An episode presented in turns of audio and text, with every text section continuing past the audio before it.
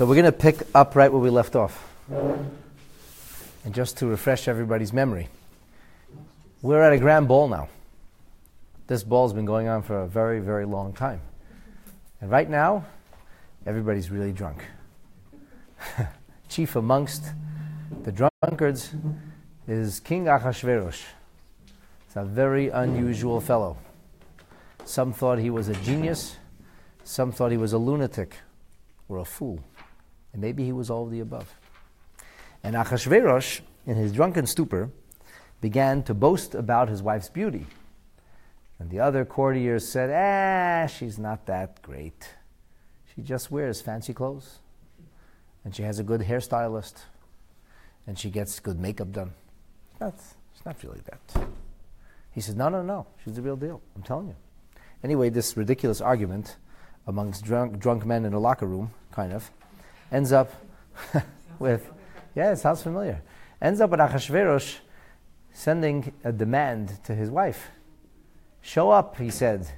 Show everybody your beauty, but leave your clothes outside. Vashti is not impressed. And the Gemara goes in, talks to this business of Vashti getting her own just desserts.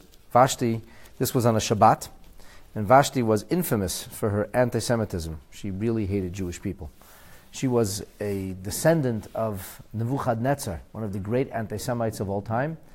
And then she is, according to some opinions, even a daughter of Nebuchadnezzar, according to most opinions, a granddaughter of Nebuchadnezzar, or possibly a great granddaughter, because we have a dispute amongst the sages if Evil Merodach and Belshazzar are father and son or two brothers.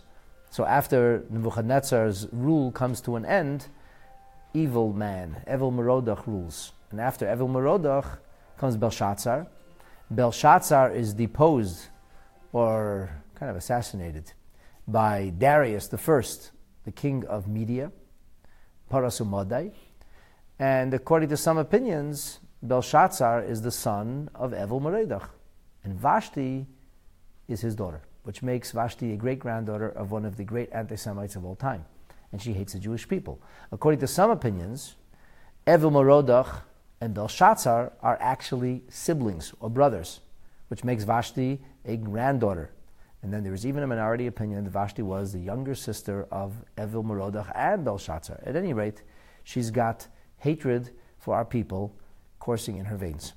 And what she used to do, she knew the Jewish people wanted to keep Shabbat, and she would have Jewish maidservants show up. She would force them, she was the queen. She would force them to show up on Shabbat. She would strip them naked to demean them, and then she would give them menial jobs to do.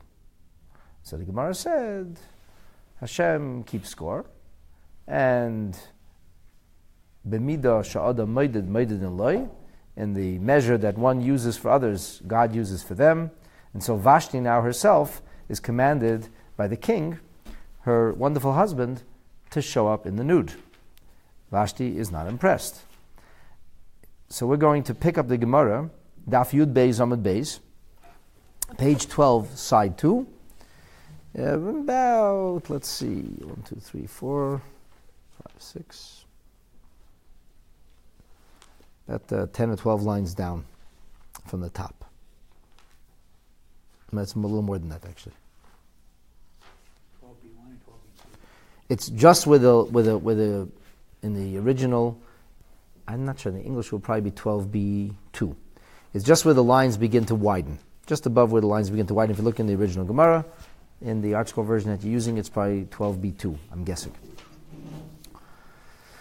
So the Gemara goes on to say that after Achashverosh invited Vashti for a little uh, show and tell to honor the party, you know, to kind of cheer everybody up. Says the Gemara, Vatimoin, Hamalka Vashti, Queen Vashti refused. So the Gemara says Queen Vashti refused. Why did Queen Vashti refuse? Mirdi, let us see here. Pritzosa Havoi, she was an exceptionally licentious person. As the Gemara told us earlier, the Omar Mar that the master taught, Shnehem Ledvar Avera Niskavnu. Both Achashverosh and his wonderful wife Vashti set up the ball in such a way that would be most conducive to immorality and sin. That's the way the ball was set up. They made sure there was a separate woman's ball, but it wasn't really separate. It was like kind of right in the middle of the men's ball. And what Achashverosh and Vashti encouraged was licentious behavior. Licentious behavior, immodesty, immorality. This was, uh, this was the currency of their kingdom. This was the kind of society they lived in. So, why would Vashti be opposed to that? I mean, this, this is right up Vashti's alley, so to speak. And if Shneim and if they both were highly immoral, licentious, immodest individuals, Vashti was a perfect playgirl. What's the problem? She didn't have a problem prancing around like that.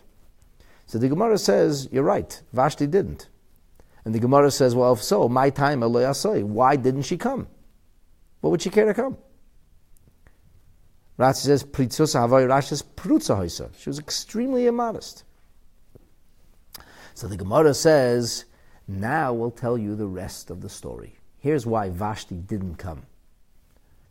Omar Rabbi Yossi Bar Chanina. Rabbi Yossi Bar Chanina taught. Malamed, the very fact that she did not come, the very fact that she refused to show up, this teaches us sheporcha ba tzoras, that she suffered an outbreak of skin discoloration. So she wasn't looking so hot. And as such, she didn't want to show up and be seen in a way which would be a disgrace and a shame for her. Now, Rashi says something very interesting. You take a look at Rashi, he says, Melamed Shapar Tzaras.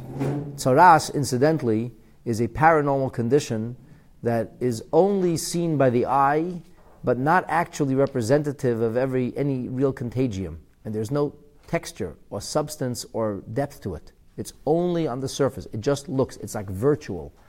And all the Rishonim tell us that this is a paranormal reality, like a miraculous thing, that hasn't existed for two millennia plus, since the time of the Beit HaMikdash.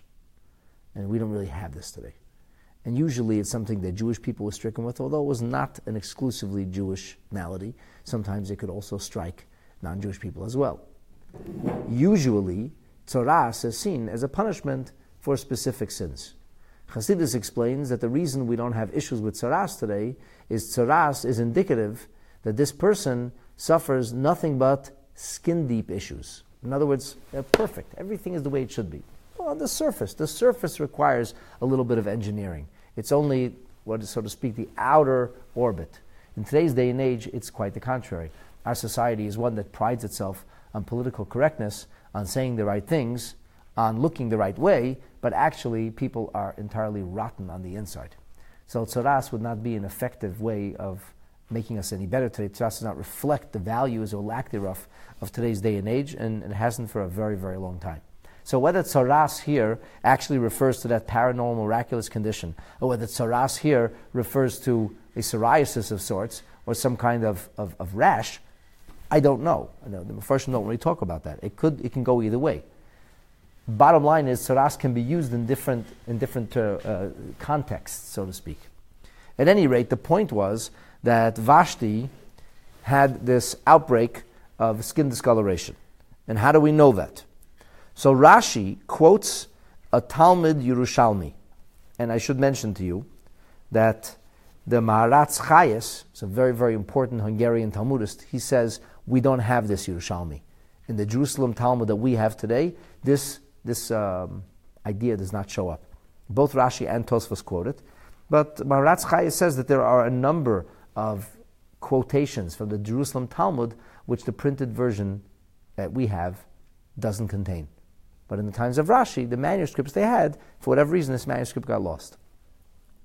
So in the Yerushalmi, it says that the words that are used to describe Achashverosh's remembering Vashti are Me'asha nigzar aleha, what was decreed against her, the decree that was leveled against her, which is a rather odd word to use because there wasn't really a decree against Rashi, against Vashti, pardon me.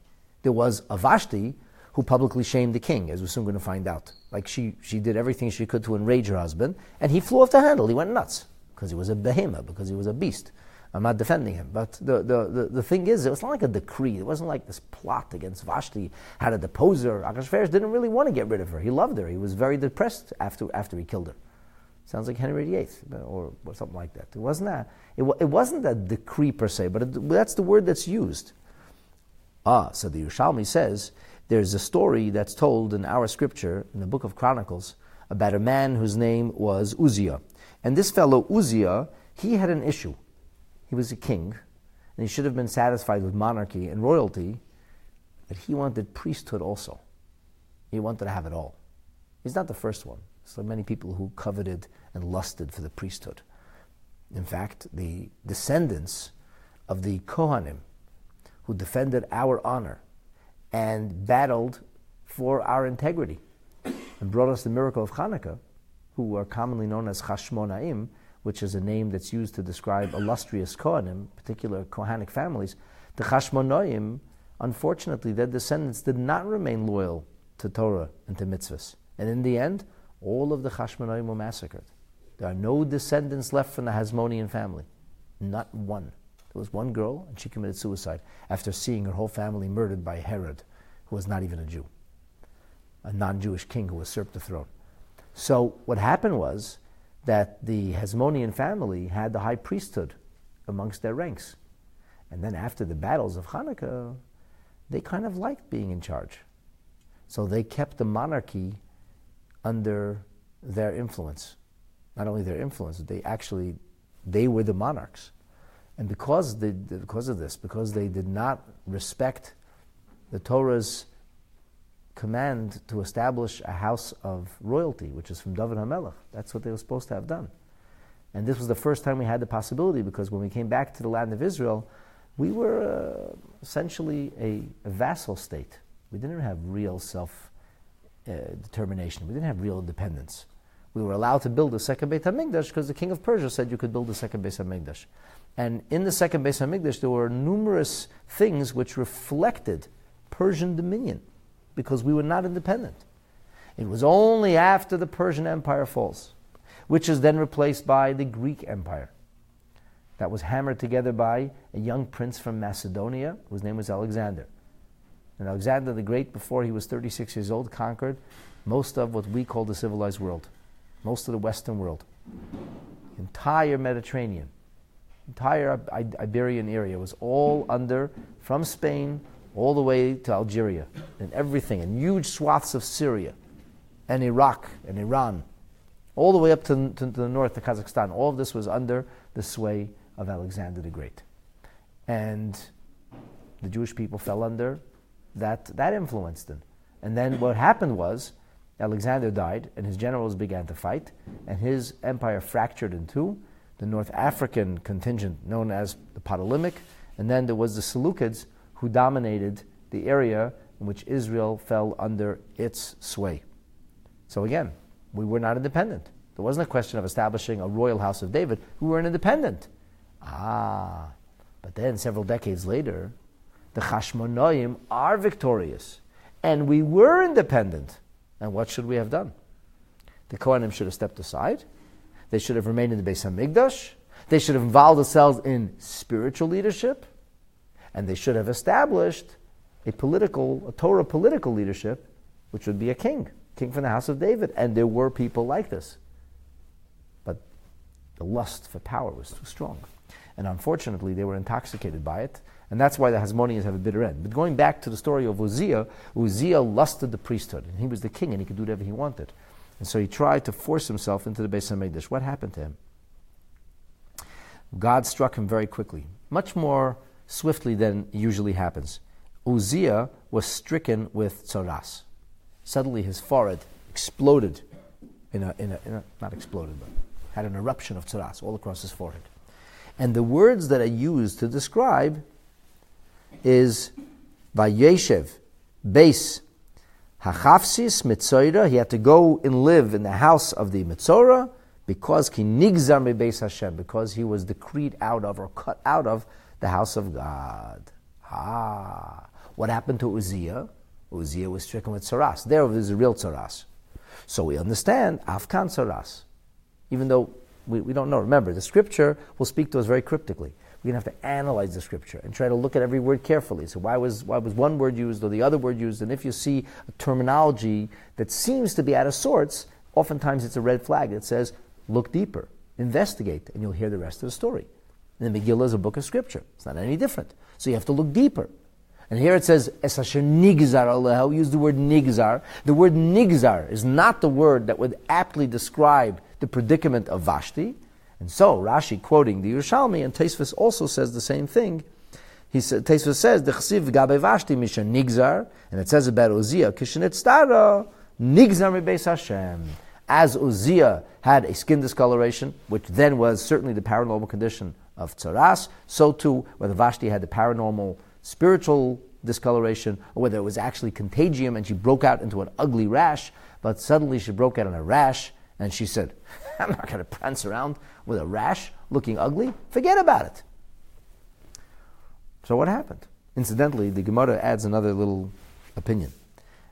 The Masnita Tana, in the Mishnah we learned, and, and you'll see this is in the Gemara is in brackets here. According to some opinions, it seems that there was a time when these brackets were struck from the original text by the censor, but they were preserved orally, and then when we could print our own Gemara, we put it back inside. That's why it's in square brackets, means it's supposed to be added in.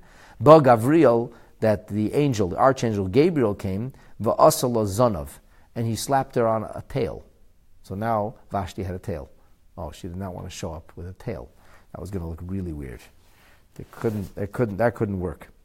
So Rashi doesn't say anything, and I have to tell you that not everybody agrees that it was actually a tail. Now it's obvious that it was. The Rashba says it was going to be Gavriel because Malach Michael is the angel of kindness. He's Chesed. Malach Gavriel is the angel of Gvura or discipline and punishment. Vashti is getting disciplined, punished now. If an angel is going to be sent, which angels are going to be? Gavriel. So Gavriel slaps on the tail. Okay. As I said, not everybody exactly is so certain about this being a tail. Here's what, here's what's, um, here's the way the Ben Yehoyada explains it. He says as following. He says, pardon me, the Rashba says actually.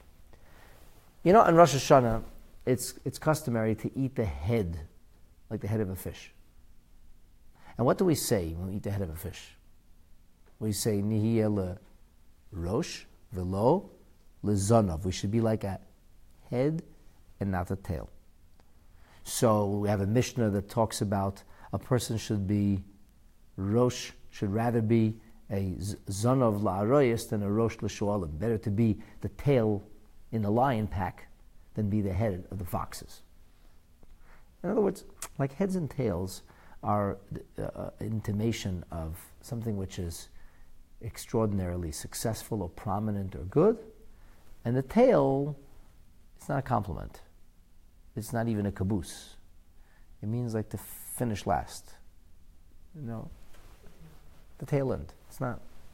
So, so therefore, this is a euphemism. When it says a tail, it doesn't really actually mean a tail.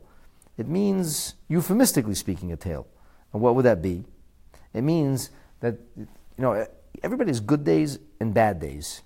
So there are days when you're on top of your game, you're on like you're the head, and days when on your bottom of the game. You have days when you look good and feel good, and days when you don't. So they maintain that Vashti broke out in all these ugly pimples, really ugly pimples, and suddenly she felt like a tail, not a head. Although the Maharsha says doesn't see a reason to misconstrue the Gemara from its literal meaning. The Gemara says a tail. All right, it's a tail. It does a, this is all miraculous anyway. So what's the difference? I guess you know this could be like kind of the range of miraculous. How miraculous do you want this to be? how, how, how outlandish do, do, you want the Gemara to sound? At, at any rate, you know, it's all, it's all part of our, our oral tradition. And so, in a word, Vashti doesn't show up, even though in better times for her, she would have loved to show up and razzle dazzle everybody. Why doesn't she come? Not because of her modesty, but because she looks really ugly. She's not showing herself. How does the king respond? The king has no idea about tsaras, pimples, or tails. He just knows she said, absolutely not. Vayiktzef hamelech ma'oid, says the Gemara. The king became exceedingly angry, infuriated. He exploded in anger. Why did he get so angry? So the Gemara asks, Amai dolka kulahai. Why did he get so angry for? Okay, you made a stupid request. She said no, move on. He became infuriated. He went, he went insane with anger. Why? So here's an interesting teaching from the from the Vilna Gaon, which is quoted by a number of Mefarshim on the Megillah. It says in the pasuk, it says afterwards it says, the king became very angry, and then afterwards it says, but uh, uh, his anger raged within. So, so the Vilna Gaon says like this. He says, Achashverosh did, was having uh, two kinds of uh, anger, so to speak, that he was dealing with. Two kinds of anger management issues. There's, there's the anger, the things he reacted to, and then there's the stuff he didn't want to talk about, the thing he kept inside. And, and I'm, I'm, not, I'm, I'm not sure exactly how he worked this out with how Hasidus explains anger, but he says like this. He says, when people get angry, what do they tend to do? When you get ang- really angry. Get red, and what else you do? People lash out. They scream, they yell, they explode. And the common knowledge or common wisdom is that if you blow off the steam, then the anger passes. So people think it's actually good to yell and scream. And, and then there was a stu- study done in Princeton University, I think uh, about 25 years ago, that says even yelling and screaming in your head helps, helps, uh, helps you kind of. And then there's another kind of anger when you, you're ashamed to talk about it, so you have to keep it inside. When you're, anger, you're angry, you seethe, but the, the seething is, it has no outlet. So it's burning inside you, but you can't express it. So you're going to see that there was two issues actually. The Gemara is going to say with Vashti. On one hand, Vashti publicly refused the king's request. The king was angry. What do you mean? No. I mean, no, I'm the king. Can't say no. But she also sent him a little text message or something like it, and nobody else saw. And the text message was a personal attack on his character. But she's actually right about his drunkenness and not being able to hold his liquor. And he couldn't talk about that because he just got the text message. You want to tell everybody what his WhatsApp flashed, you know, his Blackberry got a message. So he had to just keep that anger inside.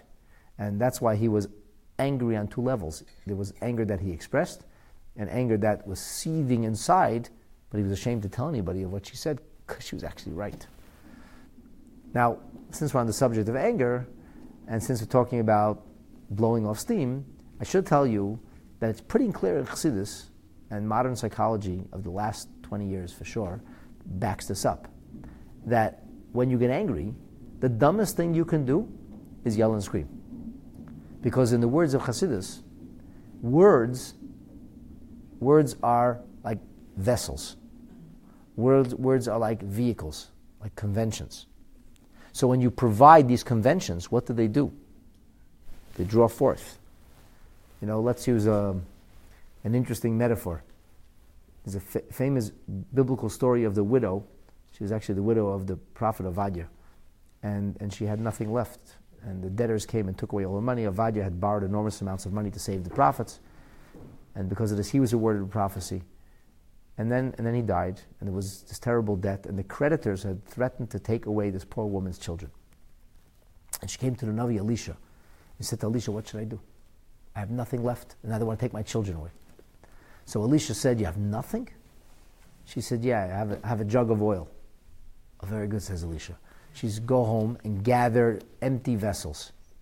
Empty vessels. He says, Kalim reikim al tamiti. Don't leave empty vessels behind. And then when the vessels, you have all these empty vessels start, says, start pouring. And she closes, she does exactly what the prophet says. She brings in empty vessels, fills her house with vessels, bar vessels, and she locks the door. The prophet said, pour. She starts pouring, and she's pouring and pouring and pouring. And, and you fill up all the vessels. This is an enormous commodity in, in, in antiquity. Olive oil was a big deal. Like you could sell for a very high price. Olive oil at one time was more expensive than wine. And then, and then she desperately looks around and says, Anything left? Anything else? And that's it. Everything's full. And as soon as everything's full, the oil stops pouring. That's the story.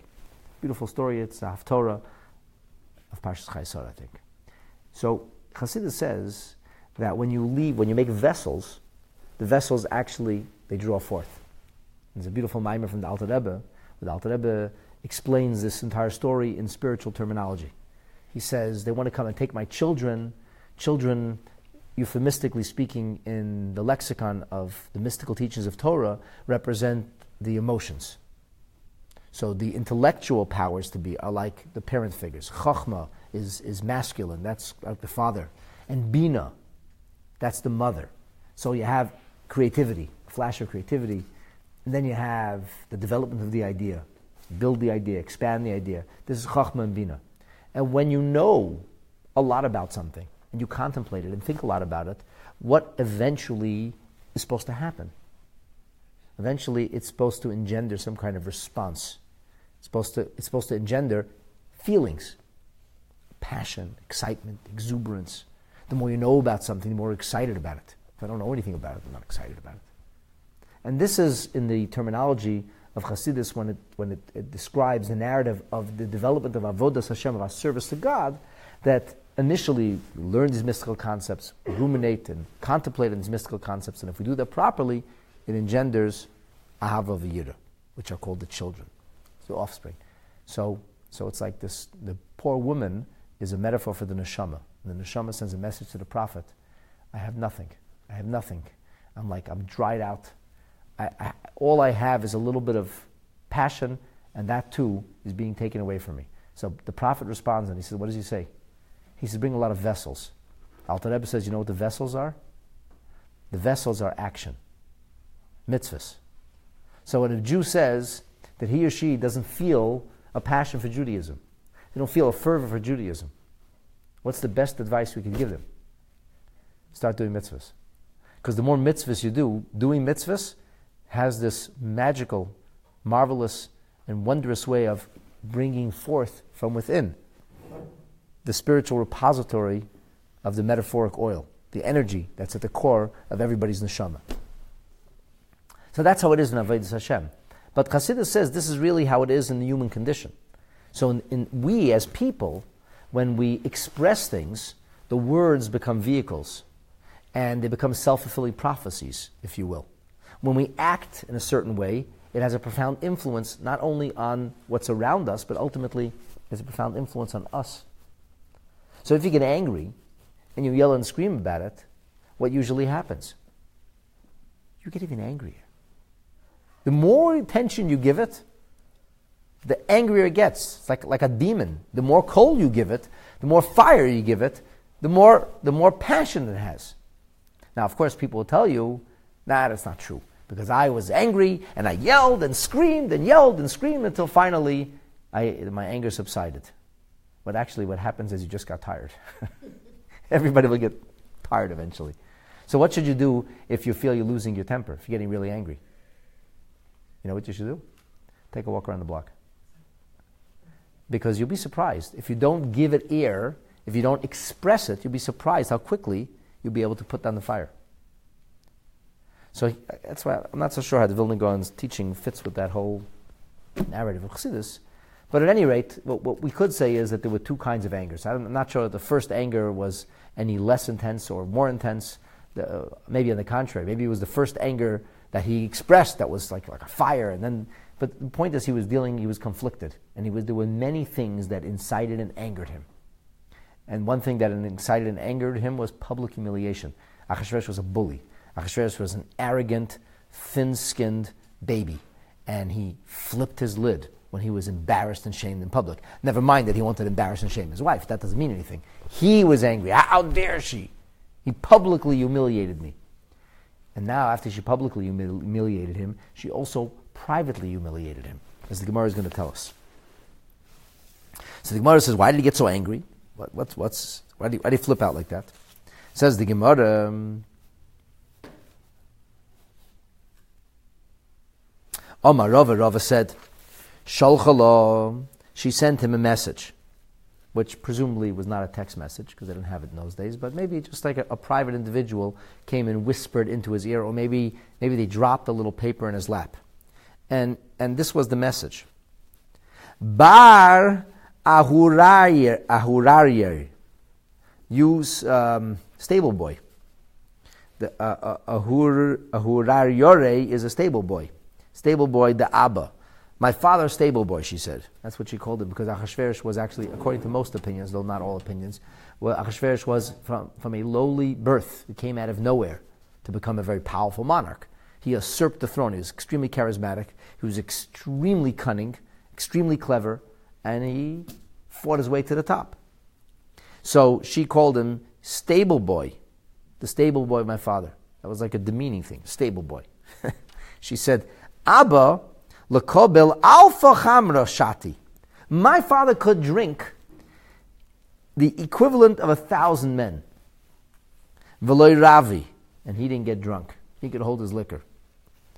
Vahu gavra, and this guy, which is a demeaning way of saying like, and you. Ishtati bechamra, you went crazy from your liquor. You became totally foolish and silly and made ridiculous demands, made a fool out of yourself, and tried to make a fool out of me.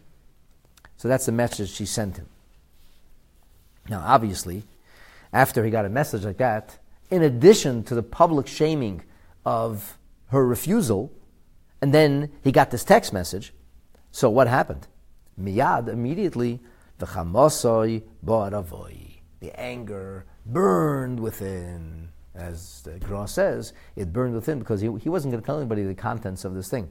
Do you see what she wrote about me? She called me a stable boy. She said I can't hold my liquor. She said my father was a real king and I'm an impostor. He's not going to tell anybody that. But he was really angry. He, he felt extremely disgraced and demeaned.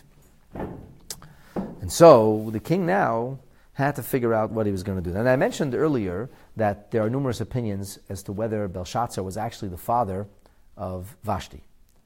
So even if we say that Belshazzar was not her father, even if we are to say that Belshazzar was her uncle, or maybe even her brother, what we could say is that Vashti was much, much younger.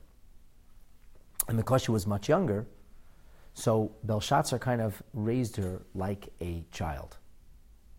He may have been 20 or 25 years older, so he was like a father figure. Even if he wasn't actually a father, he was like a father figure, and she was a young girl. So she called him Abba. She called him father, even though he wasn't actually her father. Like I said, according to many opinions, he was, he was actually her father. Now, the question, of course, could be asked about this ridiculous text message Which man can drink the liquor of a thousand men? Forget how much liquor you can hold. You cannot, no body can absorb that much liquid. If everybody can drink a pint, a quart, a gallon, I don't know, whatever it is, nobody can drink a thousand pints of, of, of, of ale. This doesn't make any sense. Why would she use that kind of euphemism which actually makes no sense? Why would he be offended by it when it doesn't, when it doesn't make any sense? It's a ridiculous statement to make. So, the Tosfos Harash says don't take it literally. She didn't actually mean that he could drink the amount of liquor that a thousand people would eat. But rather, he says, if a thousand people would drink that much liquor, he'd be at the head of the thousand people.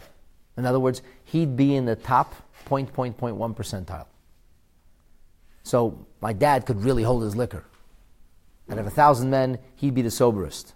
And you are acting like a total fool. Another interpretation is that the word alpha does not mean a thousand, but the word alpha actually means an ox. And that's like we have the expression shigar alofecha the ashtares tzenecha, which is the blessings, the blessings that Isaac gave to Jacob, and he speaks about his flocks, and he speaks about his cattle, he speaks about the sheep. So an, an alpha could be alfecha. And what is the point? He says, My father could have drunk like a horse and still not be drunk. That's what we say it in English. But in Hebrew or in Persian, it was he, he could have drank as much as an ox. People say, I'm, you know, I'm uh, strong as an ox, drunk as a fish. I don't know. You know people use expressions. So this is the idea like he, he, could, he, could, he, could, he could drink like a horse, drink like an ox, and still wouldn't get drunk. When people say, you know, the, somebody had enough, enough poison to, you know, to, to, kill a, to kill a horse, but it didn't do anything to this guy. So this was either way. It was certainly she was trying to embarrass him and basically say to him, "You can't hold your liquor." And in the ancient world, not being able to hold your liquor or being told you can't hold your liquor was the ultimate embarrassment. It was like shaming his masculinity. What kind of man are you? Can't hold your wine. This is how they would measure their bravado and machoism. Who could drink more wine and still be left standing? Have you ever hear the expression, he can drink you under the table? Achashverosh is supposed to be the king. He's supposed to be able to drink everybody under the table. But actually, he was the one who was totally off kilter and nuts in the head. Now, by the way, all up until this point, Achashverosh, as we learned previously in the Gemara, had been getting everybody else drunk, but very, very cleverly did not drink himself. It was only on the last day he said, okay, now it's my turn. I spent enough time being Mr. Politically Correct, enough time worrying about being diplomatic and taking care of everybody else. I got to have some fun too. And fun he had. It, didn't, it was not a happy ending. So the anger burned. Now, what I'm going to tell you now, my friends, you never heard this before. You heard the Megillah maybe since your childhood. You know the words I'm going to share with you. You never heard this. And we're going to talk about why you never heard it and how it's possible for it to be true if the Megillah doesn't really say it. But it also shows you the kind of impossible position that the Jewish people have always been put in. You ever hear what they call in English a no win situation? Achashverosh now is looking for advice. Who does he call? He may be drunk, but he still needs advice. Or as the Mefarshim say, he still had to go through due process. Even though he was a king, he's political capital, and Vashti was very popular. And, you know, if he spends all the political capital and makes the populace angry, it's not going to work. Achashverosh wanted somebody else to say it. You say what to do. I'm just going to follow the law. I'm a law abiding citizen. So the next piece of the Megillah says, Vayomer HaMelech lachachamim. The king said to the wise men, Who were these wise men? So before we go further in the Gemara, who were these wise men? Huh? His advisors. Who are his advisors? His people. His cabinet. Right? Wrong. No. Wrong. That's what, that's what everybody thinks. Now, I'm going to show you how in the Megillah it's alluded to that, no, it's not really his, his advisors. The Chachamim, says the Gemara, were none other than Rabbanon. He called a group of rabbis together. This is a no win situation. Because whatever the rabbis are going to say, it will be held against them. What a brilliant move. What a brilliant, brilliant move. You think Achashverosh was a fool? Nobody's fool. He said, we'll blame the Jews. If everybody gets angry, it's the Jews' fault. It's perfect. The perfect storm, the perfect scapegoat. In his drunken stupor, in his anger, in his infuriation, the man was clever as a fox. Rabbanon. Who are the Chachamim, says the Gemara? The rabbis. How do we know this? Who says? Anybody could be wise. Wise men could be, every, civilization can have wise men. Every country can have wise men. How do you know Chachamim? Chachamim is just a Hebrew word for wise men. How do you know it means the rabbis? Says the Gemara, I'll tell you how I know. Because whilst the word Chachamim is generally used for many, many forms of wisdom. Confucius was a chacham, Aristotle was a chacham. In fact, the Rambam calls Aristotle ha-chacham ha-gadol, the great wise man. So the word wise, wise, wise people, you can use wise people in any context, not only in Torah wisdom. However, the next words of the Gemara, vayemru l'chachamim yoidei yoidei ho'itim, the knowers of time. Who's that? What does it mean? The wise men, knowers of time. So the Gemara says, Yoidea itim, the knowers of time means sheyoidin la'aber shanim hadoshim. They know how to, I'll translate this literally and then explain it, make years pregnant. And they know how to establish months. Now, what this means, my dear friends, is as follows. These were the people who knew how to create a perfectly balanced calendar. You see, time is told by virtue of the heavenly bodies. That's how we tell time. We tell day and night by the daily rising and setting or orbit of the sun. And when the sun moves away from our horizon, the sky becomes transparent, and what do we suddenly see? The moon. And if you want to know, the moon actually rises too. The moon also rises and sets, only it's not as famous. It's not as, uh, shall we say, colorful or dra- dramatic as the sun's rising and setting. So that's how we know days. And the, the orbit of sun and moon is always 24 hours long. Exactly 24 hours. It never has changed. It's always 24 hours, anywhere in the world. What does change is the percentage of day and night. So, in certain parts of the world, like the two poles, we see, and from a Torah perspective, we see the world spinning on its axis, not like this, rather like this. We see Yerushalayim as the top of the ball. That's the top of the world. So the world spins on its two sides, which is called the North Pole and the South Pole. So North Pole and South Pole, which are you have a round ball. So if the sun is here, there's going to be a difference where the sun feels on the top of the globe and the way it feels much further away because these parts are much further away from the globe. It also makes a difference in how much sunlight or how little sunlight you get. So, in, in the areas on the northern and southern extremities of planet Earth, you will have months where you'll have almost virtually nothing but night, and months where you have virtually nothing but day. And, and it moves, like it's not the same. In the, in the equatorial area, it's not exactly the same as it is, for example, us, we the true north in Canada. It changes. North, south, it changes.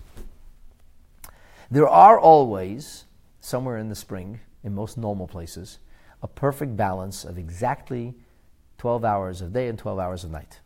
The spring equinox, winter, winter, winter solstice, or something like that. There's a time, just, just what, what's exact and that's when 12 and 12 hours. Otherwise, now our days are fairly short and our nights are fairly long.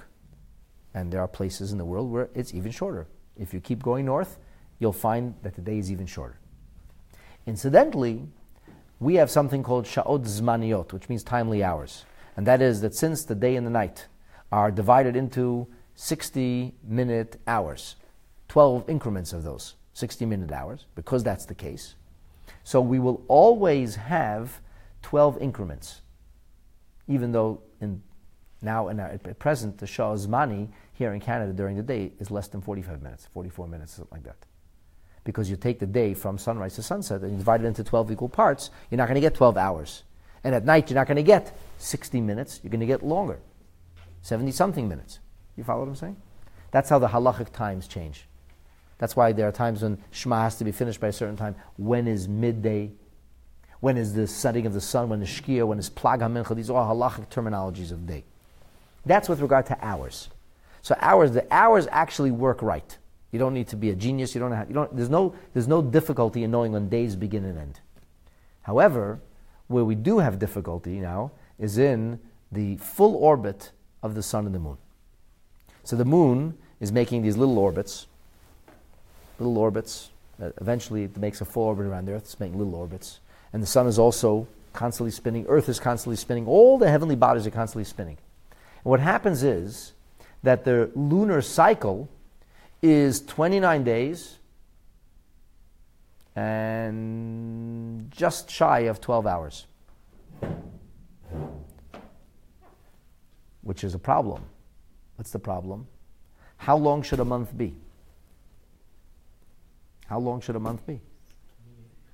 29 days. If you have a month of 29 days, they, you're going to have a half a day that's unaccounted for. So if you have a month that's only 29 days and you're following a lunar calendar, what will happen after another 29 days? Your month's going to be in the wrong place, which is how the Gregorian calendar works. We don't really care about that. So the full moon shows up all over the place. Why? Because we took the solar calendar, which is 365 days and almost a half a day. Almost a half a day. And we said, okay, we're going to divide this up. Which way February gets 28 days, and some months get 29 days, and some months get 31 days. And we have this whole thing of borrowing and adding and subtracting, and the months are just artificial. Now, really, months are supposed to be a lunar thing. That's how we came up with this idea of, of a 30 day month. approximately 30 days because that's the lunar orbit.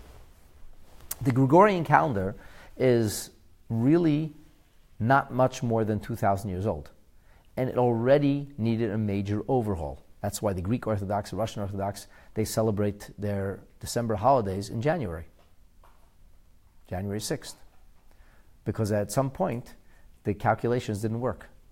So they did what they do in Canada when you want to have a new, a new year now. So the Orthodox, Greek Orthodox, Russian Orthodox, said, we're Orthodox. We don't change anything. We don't care if it doesn't make sense. They said, it's got to make sense. Our calendar, our calendar is not as old. Here's the interesting thing. In Beis HaMikdash times, our calendar was dynamic, which meant you didn't get a calendar in the mail a few weeks before Rosh Hashanah. What would happen is witnesses would have to see the new moon. They would have to come to the Beis Din. They would say to the Beis Din, we saw the new moon, and the Beis Din would have to interrogate them. Now, this is the Sanhedrin. This is the high court of the Jewish people. So these people knew exactly when the moon would appear or wouldn't appear. They knew where in the sky it would appear. They knew what the points of the moon would look like. And they had a tremendous, tremendous amount of astronomical knowledge. And they knew how to balance the solar year or the solar the seasonal year with the lunar year. And this is a Jewish art and has remained a Jewish art. In, in the Christian world, they follow a seasonal calendar, a solar calendar. In the Muslim world, they follow a lunar calendar. They don't have seasonal years, or the Chinese calendar is lunar. Every civilization in the world has taken either one or the other. Only one civilization, if you want to call us that, has necessarily balanced both, has lunar months and solar or seasonal years. Who are those people? Us. Us. So that was the big challenge of the Sanhedrin, to make that work. And they worked really hard at making it work. They had tremendous knowledge. And because of this, they were known as Yoidei Itim, the knowers of time. You understand? That was a uniquely Jewish art. So this uniquely Jewish art of knowing time, that's who Achashverosh tapped. Why did he tap them? Because they're wise men. Because they were people who once sat on the Supreme Court of a powerful nation named Israel, or then it was maybe called Judea.